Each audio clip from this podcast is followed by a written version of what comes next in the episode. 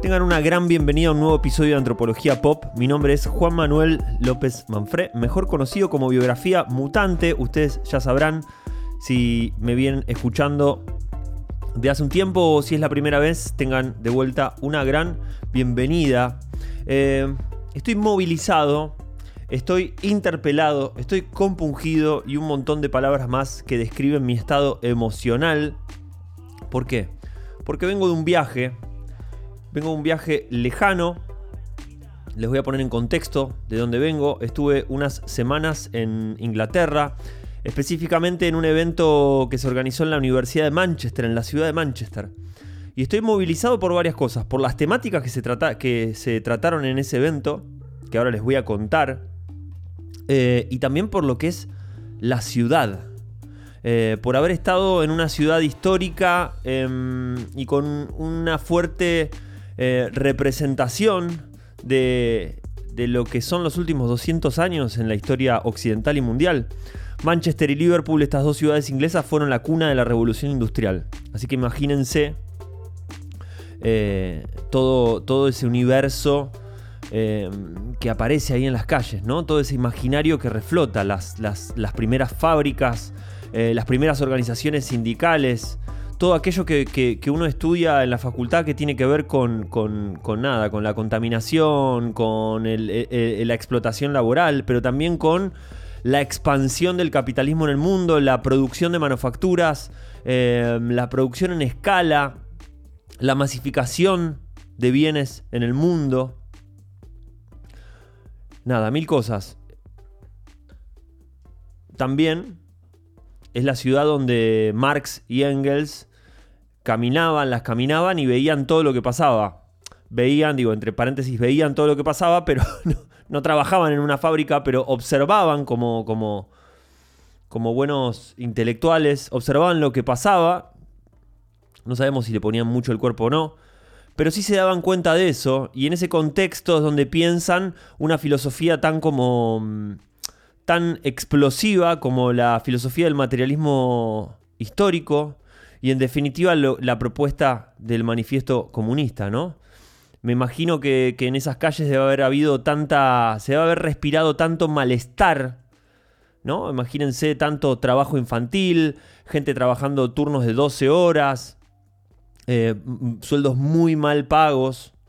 En ese contexto la idea de que aparezca nada, eh, romper todo, ¿no? La idea de, revolucionar, de esto no da para más, eh, de que el capitalismo puede llegar a, su límite de producción, pero tiene que pasar a otra fase, tiene que haber una revolución, tiene que haber eh, un movimiento violento que permita que la historia avance a atracción a, atracción a sangre.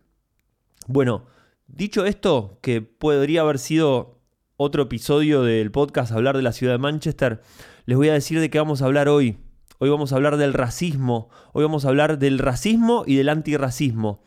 Y sobre todo en el contexto de Latinoamérica y aún más en el contexto de Argentina. Si ustedes están escuchando de otros países que no es que mm, principalmente latinoamericanos y no son Argentina obviamente, les va a sorprender algunas cosas de las que voy a decir, porque Argentina tiene tiene alguna especie de, creencia de que Argentina no es un país racista, de que ese es un problema que lo tienen otros países, que generalmente lo debe tener Estados Unidos eh, con su violencia policial y su historia de esclavitud, etc.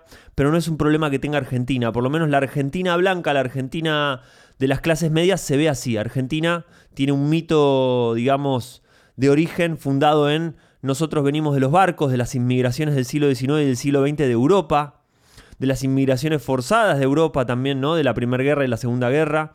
Entonces una Argentina blanca es una Argentina que se siente europea, está en el cono sur, está al final del continente americano, pero está como, de alguna manera, mirando a Europa y se tiene de referencia con Europa.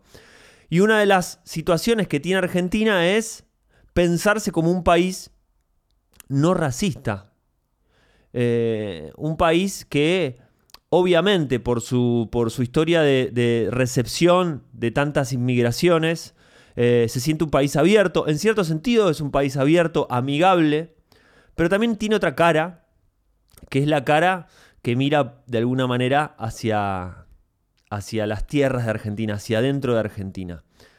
Eh, y de eso vamos a hablar hoy. No me quiero adelantar, eh, pero porque primero quiero que hablemos de qué es el racismo, lo vamos a empezar a contextualizar. ¿Qué es el racismo? ¿Tiene fundamentaciones biológicas? ¿Tiene fundamentaciones culturales? ¿Qué pasa con el racismo y la clase social? ¿Qué pasa con nada? Con, nuestras creencias sobre el racismo, la discriminación y las razas. ¿Y qué pasa después en Argentina? Y bueno, ¿y qué pasa dialogando con Latinoamérica? Y por ahí finalmente les voy a recomendar algunos, algunos libros y sobre todo algunos, algunos proyectos artísticos que fui conociendo y descubriendo en la ciudad de Manchester eh, estas semanas que pasaron.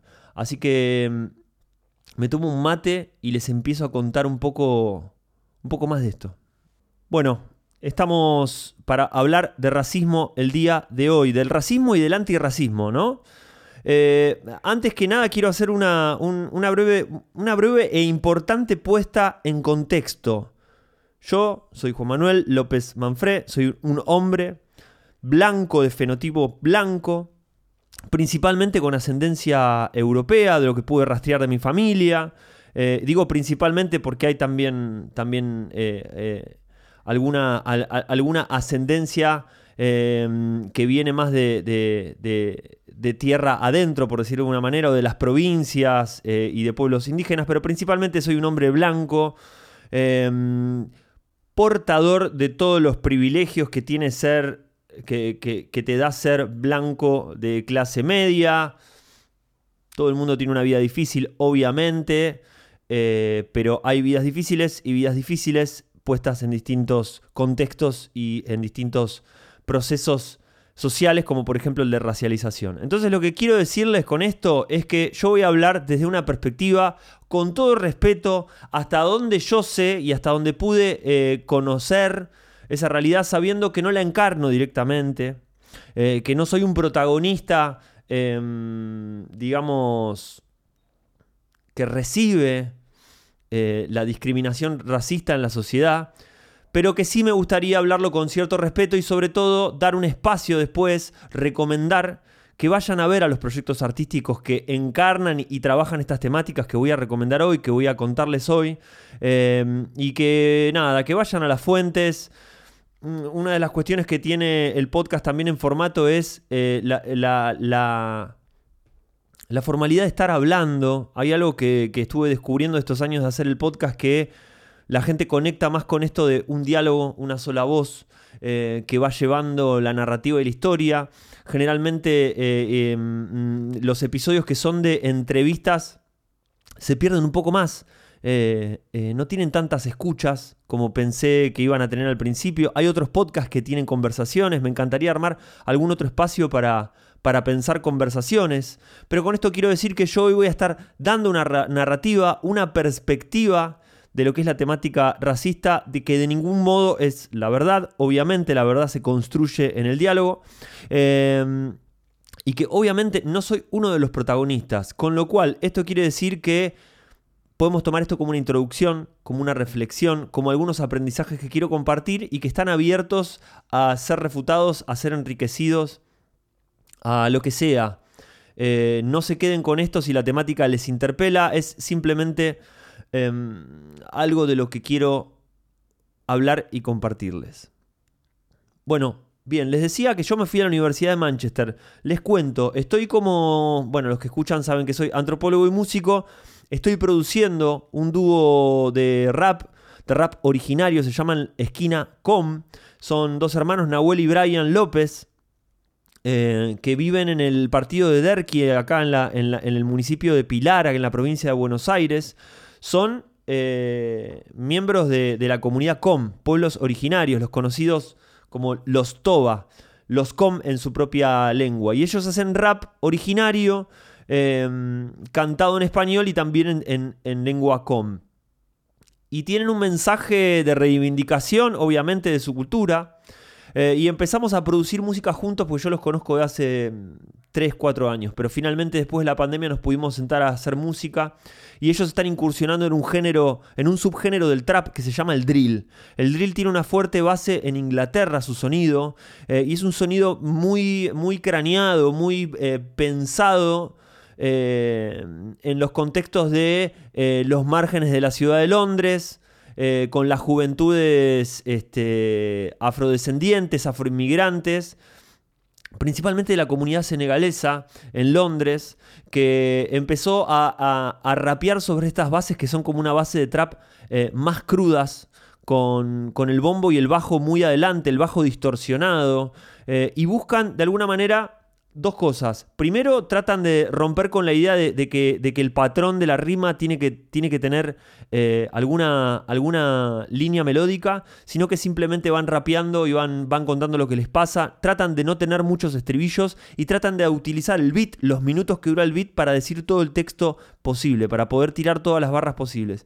Y en, Inglaterra también han sido, por un lado, muy em, bardeados por esto de que em, generan su propio slang, generan su propio lunfardo o deforman el inglés eh, para adaptarlo a las métricas y para, para, poder reflejar lo que es el, de cómo se hablan en las calles y cómo hablan también estos, estos eh, afro inmigrantes de África principalmente que, curten esta, esta, música. Y también hay muchas peleas de pandillas, relatan mucho la violencia de las calles. Parece que estos pibes se están matando a cuchillazos en Londres. Uno pensaría que en Londres está todo bien. Bueno, hay una parte que no está todo bien y que tiene que ver con, la marginalización. Y no digo marginalidad, sino marginalización. Y esto va a ser como un disparador de lo que queremos hablar también, de, qué, qué palabras vamos a usar para hablar de racismo. Eh, por eso vamos a hablar de racialización y no de racismo. El racismo parece, ¿no? Como la marginalidad, algo que está, algo que es dado.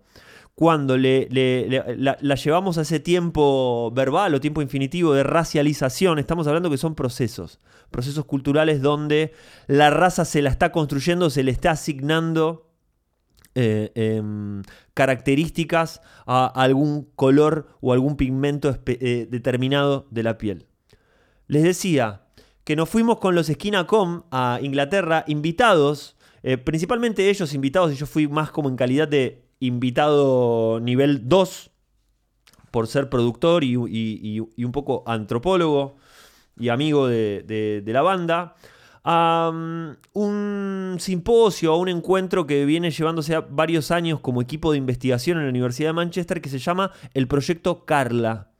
En sus siglas en español es Culturas del Antirracismo en Latinoamérica. El proyecto Carla em, trabaja con em, proyectos artísticos. Eh, de base indígena y negra de artista con artistas de Brasil, Colombia Argentina. Tratan de trabajar y de em, fomentar lo que es la cultura del antirracismo, combatir el racismo, combatir la racialización.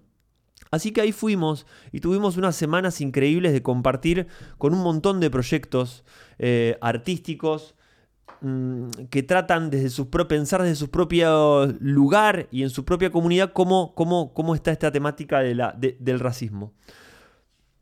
Los chicos de Kinacom, vale, vale la pena decirlo, la rompieron, les recomiendo que escuchen una canción que salió hace poco que se llama Sangre y Lucha, está en Spotify, la puedo compartir en, nuestro canal de Telegram, la puedo compartir en mis redes sociales, que esto también sirve para decirles, para pasarles el chivato este de síganme en las redes sociales, sigamos la conversación en Telegram, en Instagram y en Twitter que son las principales plataformas que estoy usando. Biografía mutante, obviamente, en, en, ¿cómo es? en Instagram, eh, mm, en Telegram también. Pueden encontrar los links de Telegram abajo en la descripción de este podcast, del, del, es del canal privado de Telegram, donde compartimos bibliografía, compartimos videos, compartimos música.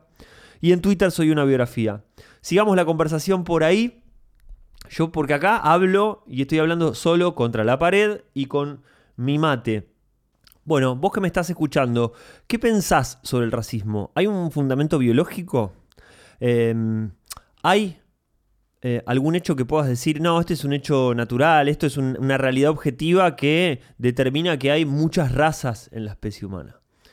Eh, esta es una pregunta que voy a estar dando la respuesta en, en este preciso instante, pero tiene que ver con la fundamentación biológica del racismo. Hay una fundamentación biológica, una de las primeras cosas que uno aprende en la facultad y cuando estudia antropología biológica es la diferenciación de especie, especie entre los seres vivos entre en el mundo animal, la, diferenciación entre especie, género y raza, que parece que aplica, no sé, entre los perros de raza, los gatos de raza, las vacas, toda esa cuestión de, del mundo animal, del mundo animal manipulado, manipulado genéticamente por la especie humana, ¿no?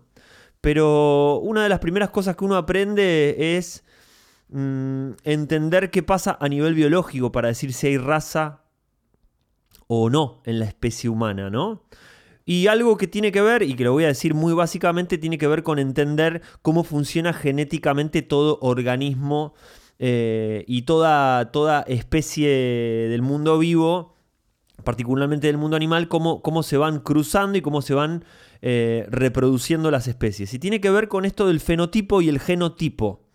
Eh, por decirlo de una manera muy, muy, muy rudimentaria, obviamente nosotros tenemos cada, cada persona, tiene lo que se le dice su pool genético, tenemos eh, nuestros, nuestros genes, tenemos una, una, especie de piscina con un montón de genes que venimos trayendo desde muchas generaciones atrás.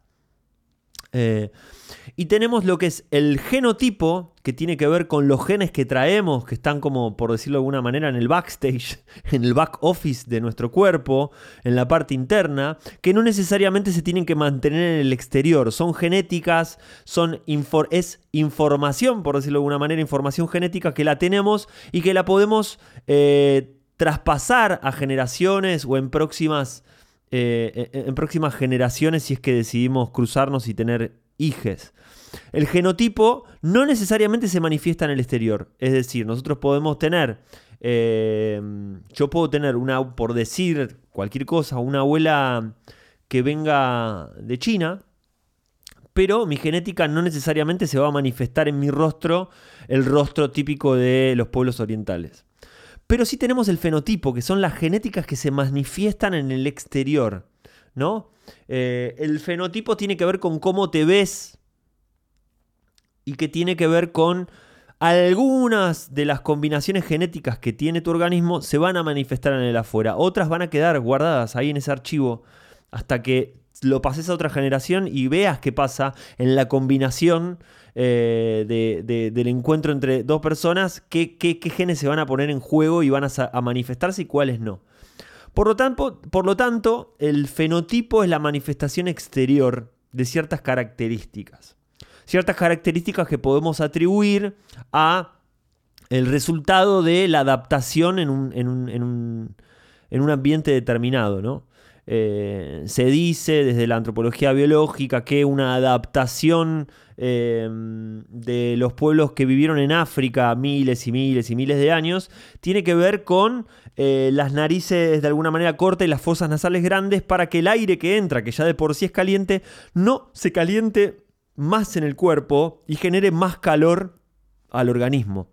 En cambio, los pueblos que han estado muchísimas generaciones, por ejemplo, en zonas muy muy frías, tienden a tener adaptativamente narices más grandes con fosas nasales más pequeñas para que el aire entre y se vaya calentando, vaya perdiendo el frío en ese trayecto eh, y ayude a calentar el cuerpo. Eh, estamos hablando de adaptaciones evolutivas con miles y miles de años en distintos contextos del planeta. Eh, ahora bien, hay una cuestión con esto. Eh, cuando se estudia y se ven los, genes, la genética, eh, el genotipo de cada eh, ser humano, sea de Estados Unidos, sea de Europa, sea de África, sea de Asia, sea de, Latinoamérica, em, la diferencia que hay entre una persona, em, por decirlo de alguna manera, descendiente de los incas del Alto Perú, con las personas de, em, Europa, de la Europa mediterránea, la diferencia genética es muy poca. Tenemos muchísimos genes compartidos con toda la especie humana. ¿Por qué? porque la especie humana es una especie itinerante. Eh, la mayor parte del tiempo, salvo los últimos 6.000 años aproximadamente, hemos sido casi todos nómades, hemos estado tribus en movimiento. Para que haya una separación entre raza o entre especie, tiene que haber, eh, y aún más en especie, tiene que haber muchísima separación genética eh, de miles y miles de años de gente que no se cruce un ejemplo, que no se cruce genéticamente, ¿no? Un ejemplo podría ser eh, el tigre en África, el león en África, porque no sé si hay tigres en África por mi ignorancia eh, mundial, los leones en África y los pumas eh, en Sudamérica, ¿no? Por ejemplo. estamos hablando de que tienen un mismo origen, son dos especies distintas, pero han sido eh, en, la separación de continentes o en, algún tipo de traslado intercontinental, pasaron millones de años donde una especie original, por decirlo de alguna manera, se empezó a reproducirse sin cruzarse más con la otra. Entonces, en dos contextos distintos se empezaron a adaptar evolutivamente para, para, uno para el clima y el contexto africano y otro para el clima latinoamericano de montaña, por decirlo de alguna manera. Ahí se, se generan dos genéticas distintas, dos razas dos especies, mejor dicho, distintas. Eso con la especie humana nunca pasó. Lo hemos hablado en el episodio de Jorge Drexler. Jorge Drexler habla mucho de la transhumancia en su música, habla mucho de, que somos de todos los lados, somos una especie en movimiento. Jorge Drexler está muy influenciado, se ve que lee mucho de cuestiones de antropología biológica, de los descubrimientos genéticos de la evolución humana. Pero es verdad, nos movemos tanto eh, y nos cruzamos tanto y siempre en la historia de la humanidad hubo alguno que se estuvo yendo a algún lado porque la estaba pasando mal y se estaba yendo a otro pueblo, que em, el cruce genético siempre estuvo. Nunca estuvimos tan aislados como para pensarnos en razas distintas. Eh, se dice que el 95% de la genética está compartida en toda la especie humana y un 5% es muy poco como para decir vos sos de raza negra, yo soy de raza blanca. Con esto que voy, que las razas no existen como fenómeno objetivo. Eh, por eso hablamos de procesos culturales de racialización. Miren cómo entra en diálogo la biología y la cultura. Eh, la racialización es un proceso en el cual a vos eh, te construyen y te ponen un color. traigo una, una, frase muy muy linda de Rubén Rada, el famoso El Negro Rada, querido uruguayo, músico uruguayo que tiene ya casi como 80 años, es muy crack. Em, le dicen el negro Rada, obviamente. Y en una entrevista que escuché la semana pasada decía, yo no tengo problema con los blancos, yo tengo problema con los, blancos que se ven blancos, porque yo no me veo de ningún color, ¿viste? Eh, así que a mí el, blanco que se, que se, ve blanco, eh, para mí es este, eso es molesto, ¿no? Me gustó esa idea, ojalá algún día en la, en la digo, la lucha me imagino que la lucha antirracista y la lucha por la igualdad en el mundo tiene que ver con eso, con que algún día dejemos de vernos colores que están construidos socialmente. El negro Rada dijo, a mí me cae mal la gente blanca que se ve blanca porque yo me miro al espejo y no me veo de ningún color. Eh, nada, me pareció súper increíble eso. Eh, y, me disparó también a empezar a contarles lo que se estuvo charlando en ese encuentro y lo que vi, lo que escuché. Eh, y, cuestiones más, más, eh, más eh, propicias ¿no? a, lo que queremos contar. Bueno, y otra cosa que es interesante para tener en cuenta, ya dijimos que la racialización es un proceso mm, cultural, por decirlo de alguna manera, y no, no una mera descripción biológica de cómo somos como seres humanos. Los procesos de racialización son de alguna manera eh, indivisibles de otras categorías y otras facetas de la vida humana. Una, una alianza muy muy grande en la vida moderna y en la vida postindustrial tiene que ver con la, la, unión entre raza y clase social, la unión entre racialización y clase social. Se dice que para pensar las temáticas de clase social, por ejemplo en Estados Unidos, que tiene como, como una especie de tradición muy, muy, muy, muy en contra de hablar de clases sociales. Es una ciudad, es, perdón, es una sociedad que, que, que embandera obviamente el capitalismo, la libertad, la igualdad, la fraternidad, todas esas consignas de la Revolución Francesa. Entonces, una de las cosas que se dice que es para poder hablar de clase social, primero hay que hablar de racialización en Estados Unidos. ¿Qué quiere decir con esto? Que a la clase social, a los temas de clase social, de ricos y pobres y de clases medias, eh, se empieza eh, primero hablando de racialización. Allá la temática de la discriminación racial, del racismo y del antirracismo están muy presentes. Em, tuvimos en contexto de pandemia que, generó revuelo internacional eh, el caso de abuso y muerte por parte de la policía de George Floyd, un ciudadano norteamericano racializado negro, em, que, nada, que nos mantuvo en vilo a todo, a todo el planeta, pero quiero decir, todo lo que pasa en clave de raza en Estados Unidos Mm, se amplifica y tiene mucho más impacto que hablar de clases sociales. No sé si ustedes escucharon una vez que los sindicatos de la Union de no sé qué en Estados Unidos marchó y fue una noticia mundial porque salieron a pelear por los salarios bajos. No pasa eso. Eh, sí pasó, obviamente, en la época de los, de los 40, de los 50, con Jimmy Hoffa y toda esa historia de, del sindicalismo en Estados Unidos que fue muy, muy potente y estaría buenísimo que se reivindique. Pero, por ejemplo, en Estados Unidos se, entra por ahí.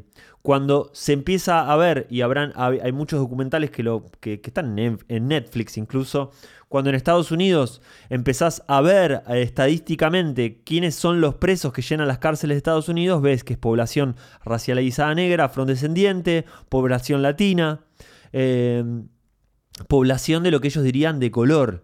Eh, la que no tiene acceso a las universidades o que minoritariamente llega a la educación universitaria es la población racializada eh, de color, etc. Estamos hablando de temáticas también de clase social, de acceso a recursos y de adquisición de derechos que están en clave primero de raza y después de cuestiones más sociales. En cambio, se dice que en Latinoamérica, y puedo decirlo por lo menos en Argentina, yo no, no, no, conozco mucho la realidad latinoamericana, digo, más allá de visitar y de, haber ido a otros países, no soy una persona que lee todo el tiempo eso, pero sí me, obviamente, me empapo mucho más de la realidad argentina.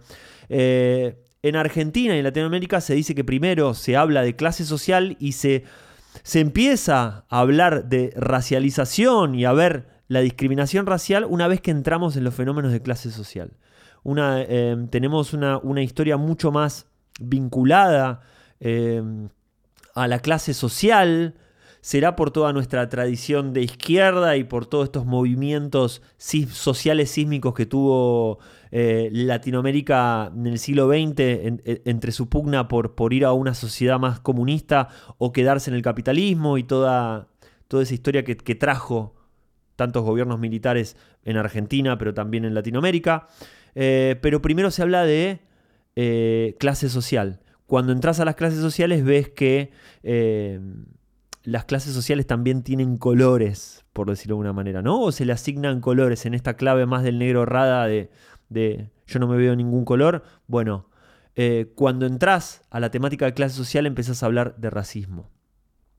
Y acá hay algo súper interesante. En Argentina, a diferencia de otros países hermanos latinoamericanos, tenemos el, como el mito de fundación, les decía al principio de, este episodio, un mito de origen. Argentina tiene un mito de origen que tiene que ver con que Argentina desciende de los barcos y que Argentina es una población principalmente blanca. Que tuvo que ver, sí, con algo que pasó fehacientemente, que es eh, la gran eh, las grandes olas de inmigraciones, de inmigrantes que vinieron de Europa eh, en eh, mitad del siglo XIX y durante mi primera mitad del siglo XX. Em, que esto tampoco, quiero ponerlo en contexto, no, fueron migraciones felices, casi nunca las migraciones son felices, son forzadas. digo, los que vinieron de Europa generalmente la estaban pasando muy mal, ¿no? Entonces las migraciones también traen historias fuertes, historias tristes etc. Con esto no, no, quiero poner en primer plano, ni mucho menos en un, programa de, antirracismo, las migraciones europeas. Pero bueno, hay un contexto, una base objetiva que es real. Argentina alojó muchísima inmigración europea. Pero eh, de ahí a ser una sociedad blanca hay mucho, hay un largo trecho. Otras sociedades como Brasil, eh, Colombia, em, etcétera, de, Sudamérica principalmente, se forjaron con el mito de sociedades mestizas, el cruce cultural, el choque cultural entre los pueblos originarios eh, y los pueblos afro que venían traídos por la esclavitud, etcétera, generó esto con las sociedades blancas, generar los pueblos de, multiculturales y del crisol de razas. Argentina tiene esa diferencia, se ve a sí misma blanca, no se ve mestiza, por eso nosotros no usamos la palabra mestizo. Eh, y también en Argentina se cree generalmente que el racismo tiene que ver que es solamente eh, eh, el problema con, las poblaciones afrodescendientes, ¿no? Por eso Argentina dice, no, Argentina, Argentina se ve a sí misma como no racista, ¿por qué no? Acá con, con los, con los negros no tenemos problema, nosotros está todo bien. Primero porque hay otro origen que tiene que ver con que, con que las poblaciones primero africanas que vinieron a, Argentina desaparecieron en las guerras, fueron la primera línea de las guerras contra el Paraguay, lo que se dice. Entonces hay un mito de no, los negros, que si lo piensan es como, es terrible, ¿no? No, acá no hay racismo porque los negros se murieron en la guerra. Imagínate esa frase es como, wow, dale, no, no hay racismo. tipo, la primera línea, la primera línea de todos los batallones de Argentina eran, eran eran negros. Eso no es racismo. Bueno, eh, y hay una cuestión muy freudiana, ¿no? También a los que les gusta el psicoanálisis, de, que lo negás, lo que estás negando en realidad es lo que está pasando, ¿no? No, acá no hay, si vos decís que no hay racismo es porque algo hay. Así que bueno, primero hay un componente racista de creernos que, no, primero que el racismo es contra los pueblos eh, africanos, contra los negros. El otro es creer que no hay racismo en Argentina porque no hay negros. Es una conclusión como muy, muy, muy, muy rara, muy distópica. La realidad es que hay, hay una gran población afro y, hubo cruce, eh, cruce de, cultural y genético y hay mucha gente que trae también, eh, se expresa genética y fenotípicamente afro. Lo que hay es muchos, eh, muchos procesos de invisibilización. Lo que van a ver cada vez más por lo menos en la ciudad de Buenos Aires, es más gente que em, reivindica, por ejemplo, el pelo rizado, el pelo afro, los rulos, la cuestión...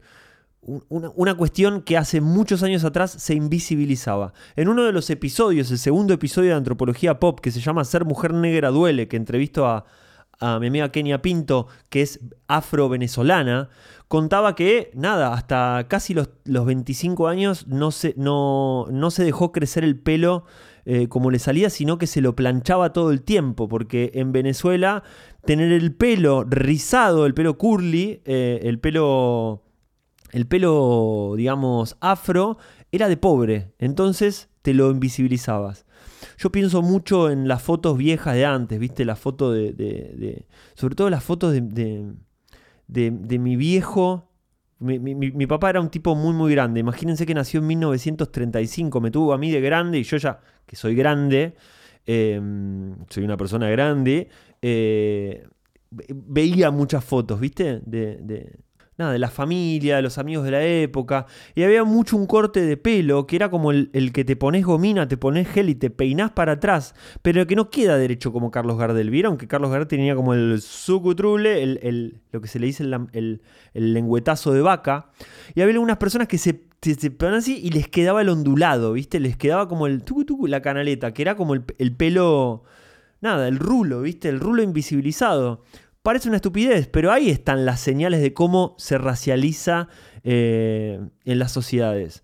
La racialización es también que yo quiero esconder atributos que son de mi fenotipo, ¿viste? Que sale el pelo de alguna manera natural y que es visto, es visto de pobre o de rico tenerlo, tenerlo de tal o cual manera. Con lo cual, eh, primero en Argentina hay población afro, afrodescendiente y está, está, está reivindicándose en las luchas, en la calle, eh, y está apareciendo más como un valor. Y otra hipótesis que puedo llegar a tener es que tiene que ver con, alguna especie de, reivindicación mundial de la, cultura, de la cultura negra, sobre todo en la música. Em, también otras cosas que hemos hablado es, es eh, esto de eh, como esa especie de discriminación positiva de qué bueno que, qué buenos que son los negros con la música, ¿no? Charlie García, nuestro, nuestro ídolo principal, tenía una gran frase que decía cómo me gustaría ser negro. Pero claro, él Charlie García se estaba pensando desde un tipo que vive en Recoleta, blanco, talentoso, prodigioso con la música, quiere quedarse solamente, ¿no? Con lo lindo de, que, es, eh, eh, que es la música, pero no creo que quiera, que quiera ser negro si tuviera que vivir todos los procesos de racialización que tiene una persona negra en la sociedad. Con lo cual, ah, fíjense qué, enraizado tenemos eh, o naturalizado el racismo que una figura, como un ídolo que todos queremos, como Charlie García, también dice ese tipo de, incongruencias, de burradas, de lo que sea. Así que hay otro tipo de racismo en la Argentina, que es al, que quería llegar hoy acá, eh, que tiene que ver con las personas marrones. Estamos hablando de colores, las personas marrones. Eh, les recomiendo muchísimo que vean en Canal Encuentro, eh, una serie que está empezando a salir organizada y, producida por el colectivo Identidad Marrón. De las cuestiones artísticas que vi y de las cuestiones que fuimos charlando, uno de los grupos que más nos interpeló a, todos los que estábamos presentes era Identidad Marrón. Eh, y les cuento quiénes son. Son de Argentina. Eh, es una organización dedicada a la visibilización, lucha y planteamiento de políticas públicas respecto al racismo estructural en Argentina.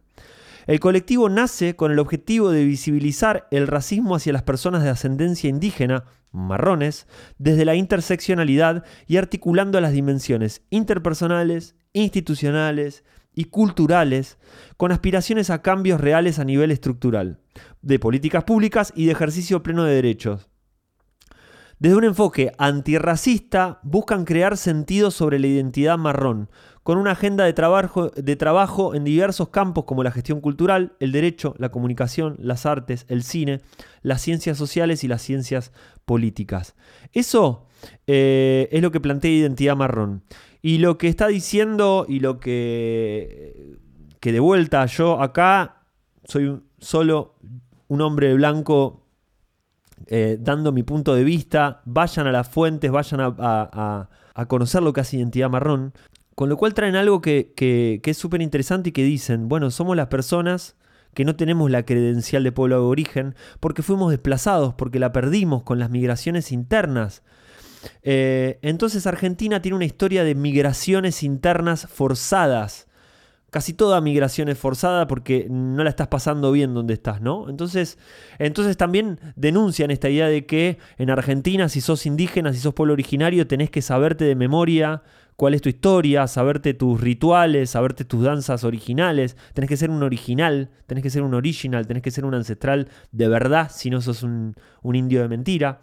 Eh, y acá, con este juego de pequeño de palabras de que somos marrones, ¿cómo eh, empieza como a, a, a, teñir, usando una metáfora de estas, cómo empieza a teñir el panorama y cómo empieza a darle matices y a darle relieve a una temática que, estaba silenciada hasta ahora en Argentina, que es el tema, tema del racismo. Eh, Identidad Marrón está sacando unos cortos, una serie en encuentro. Eh, Identidad Marrón, por lo, por lo poco que, no, que, que, fui conociendo, intervienen espacios culturales como los museos, que son como los grandes reproductores de, sentidos y de saberes en las sociedades occidentales y principalmente en las ciudades, eh, y tratan de visibilizar la cultura marrona o visibilizar a esas personas que no, que no están eh, en los cuadros, o que si están en los cuadros no tienen nombre. Eh, la Yoconda era una persona blanca y hay muchos cuadros con gente de color que no tiene nombre, que aparece como si fuera un paisaje natural, que como si fuera eh, parte de la naturaleza. Eh, que si aparecen las personas originarias, aparecen en, taparrabos, vestidos como, como en, su, abro muchas comillas, vestimenta original. Eh, hacen una operación política que tiene que ver con, el lenguaje y con la acción, pero que em, va a empezar a disparar muchas cosas. y de eso se trata un poco la lucha antirracista. Hay otra historia que les quiero contar de los Esquina Com, del dúo de rap originario que me contaron y que lo venimos charlando. Eh, yo soy, como saben, mi nombre es Juan Manuel López Manfré. López es por mi abuelo, que era español, era un, anarquista eh, de barba pelirroja, que se vino, creo que era de Castilla o de León en España, se vino por el quilombo de la guerra eh, y trajo el apellido López. Bueno, los chicos de Esquina Com se llaman Brian y Nahuel López. Eh, hacemos el chiste de que somos hermanos por el apellido López. Eh, ¿Qué pasaría? Uno dice, bueno, se llaman López porque deben tener un abuelo, ¿entendés? Que les dio el apellido. Eh, algún, algún personaje ahí medio, medio europeo que trajo el López, ¿no? Como, como mi abuelo lo traía de, España. El López lo trajo de España. No lo, no lo compró en el free shop. Lo trajo de España. Bueno, los chicos cuentan y, también me parece que está buenísimo que, escuchen su música y que lo escuchen en palabras de ellos, pero cuentan algo interesante que es, eh, a mi bisabuelo mm, un día vino en el Chaco, vino el registro civil eh, y les dijeron van a tener documentos, les vamos a hacer el DNI. Eh, y todos estaban contentos porque iban a, iban a, a tener un DNI, ¿no? Lo que tienen todas las personas argentinas. Entonces hicieron dos filas. Los varones en una fila con una mesa, esperando para, ser atendidos en una mesa, y en otra fila las mujeres esperando atendidas para hacer en otra mesa para que les hagan el documento. Eso que tanto esperaban, para poder hacer a un argentino más, finalmente. Eh, y a todos les dieron en la fila un, número del 1 al 10. Al bisabuelo de los chicos le tocó el número 2 y cuando llegó a la mesa les le preguntaron, ¿qué número tenés? El 2.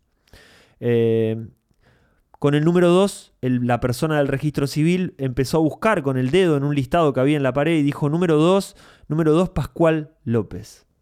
Eh, vos te vas a llamar Pascual López. Y le puso Pascual López.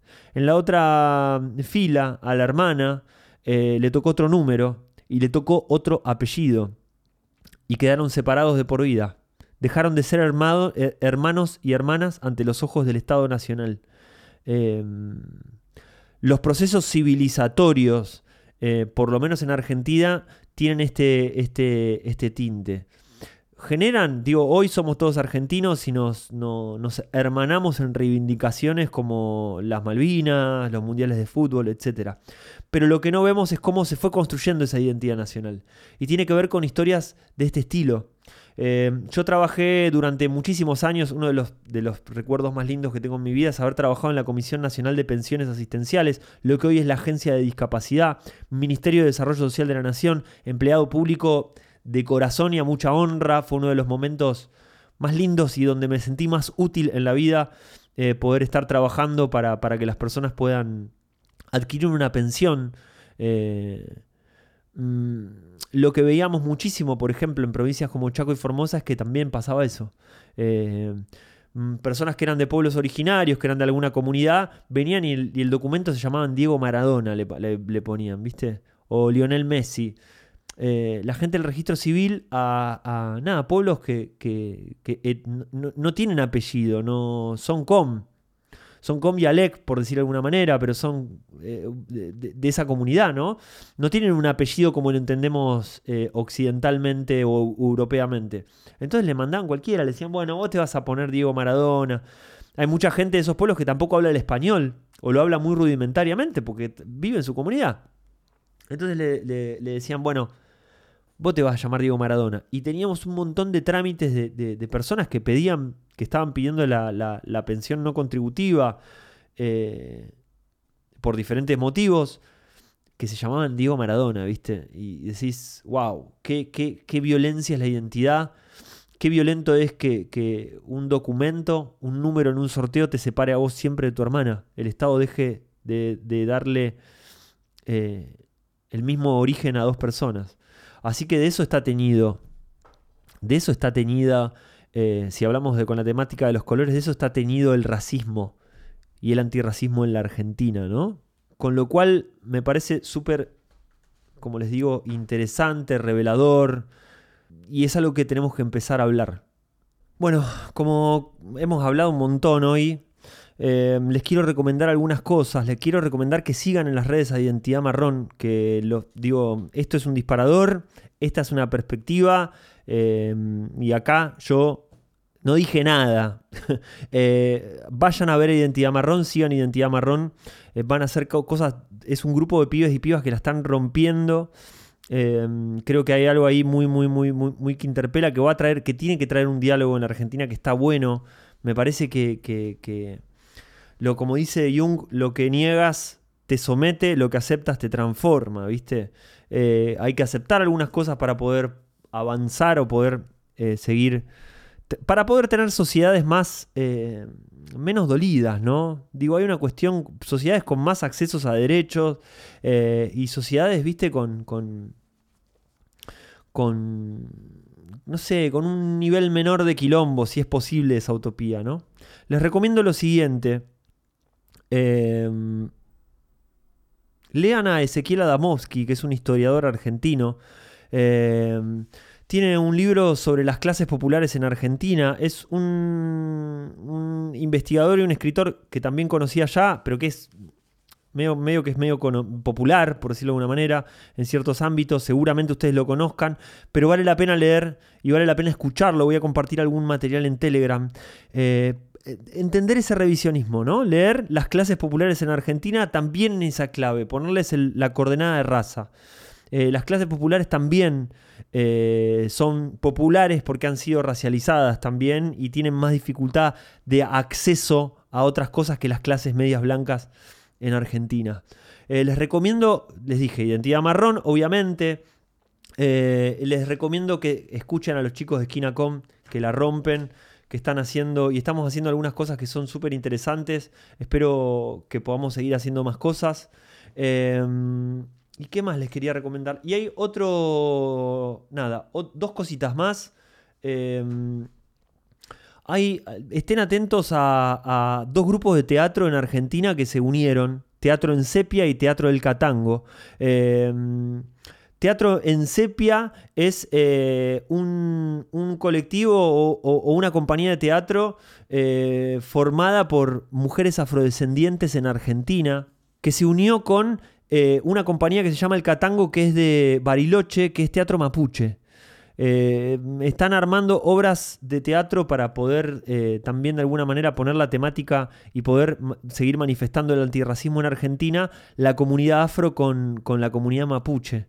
Como dice Alejandra Ejido, que eh, eh, esta eh, hermosa mujer cubana que, lleva hacia adelante la compañía de, teatro Teatro en Sepia, dice, acá hay una historia invisibilizada en Argentina que cuando yo vine hace 10 años me la, me la empecé a imaginar, que es el cruce entre entre los negros y los, y los indígenas. Si Argentina es una historia de desplazados y de migraciones internas en busca de trabajo, en busca de mejores vidas y escapándole a la miseria de la violencia, acá los negros y los indígenas se, deben haber cruzado eh, y, algo de haber pasado. Y ahí están armando como tratando de, recomponer esa historia que existió en el teatro. Teatro en sepia y teatro del Catango se están armando para, hacer algo muy, muy copado. Y otra cosa muy linda que mm, es de Colombia, es Sankofa, es un grupo de danza afro que hacen danza afro, que son eh, miembros de la comunidad afro y son negros en Colombia.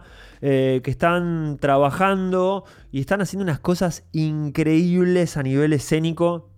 Y ellos dicen, nosotros bailamos para, que para ser escuchados. No para ser vistos, sino para ser escuchados. Para que después nos, nos den la chance de, que conozcan nuestra historia.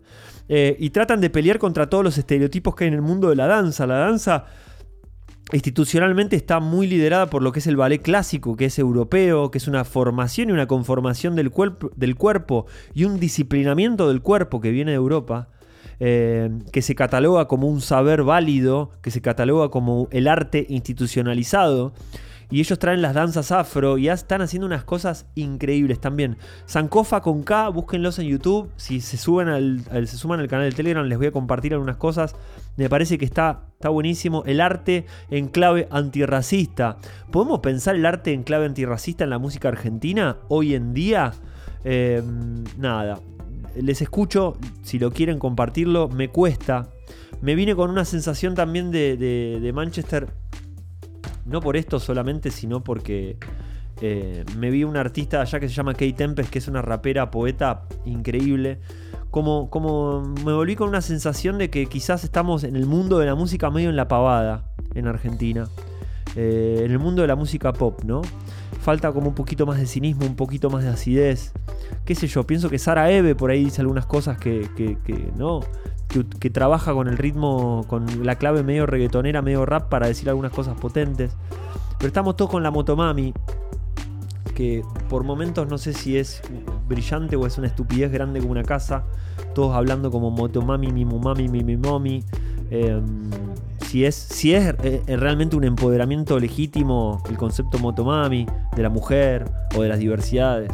Pero bueno, esto de que estoy diciendo es señal de que tenemos que pasar a otro episodio de Antropología Pop. Tenemos que dar vuelta a la página, terminar por hoy de esto, darnos un tiempo para poder conversarlo en las redes sociales y nos veremos en el próximo episodio de Antropología Pop. Un abrazo grande.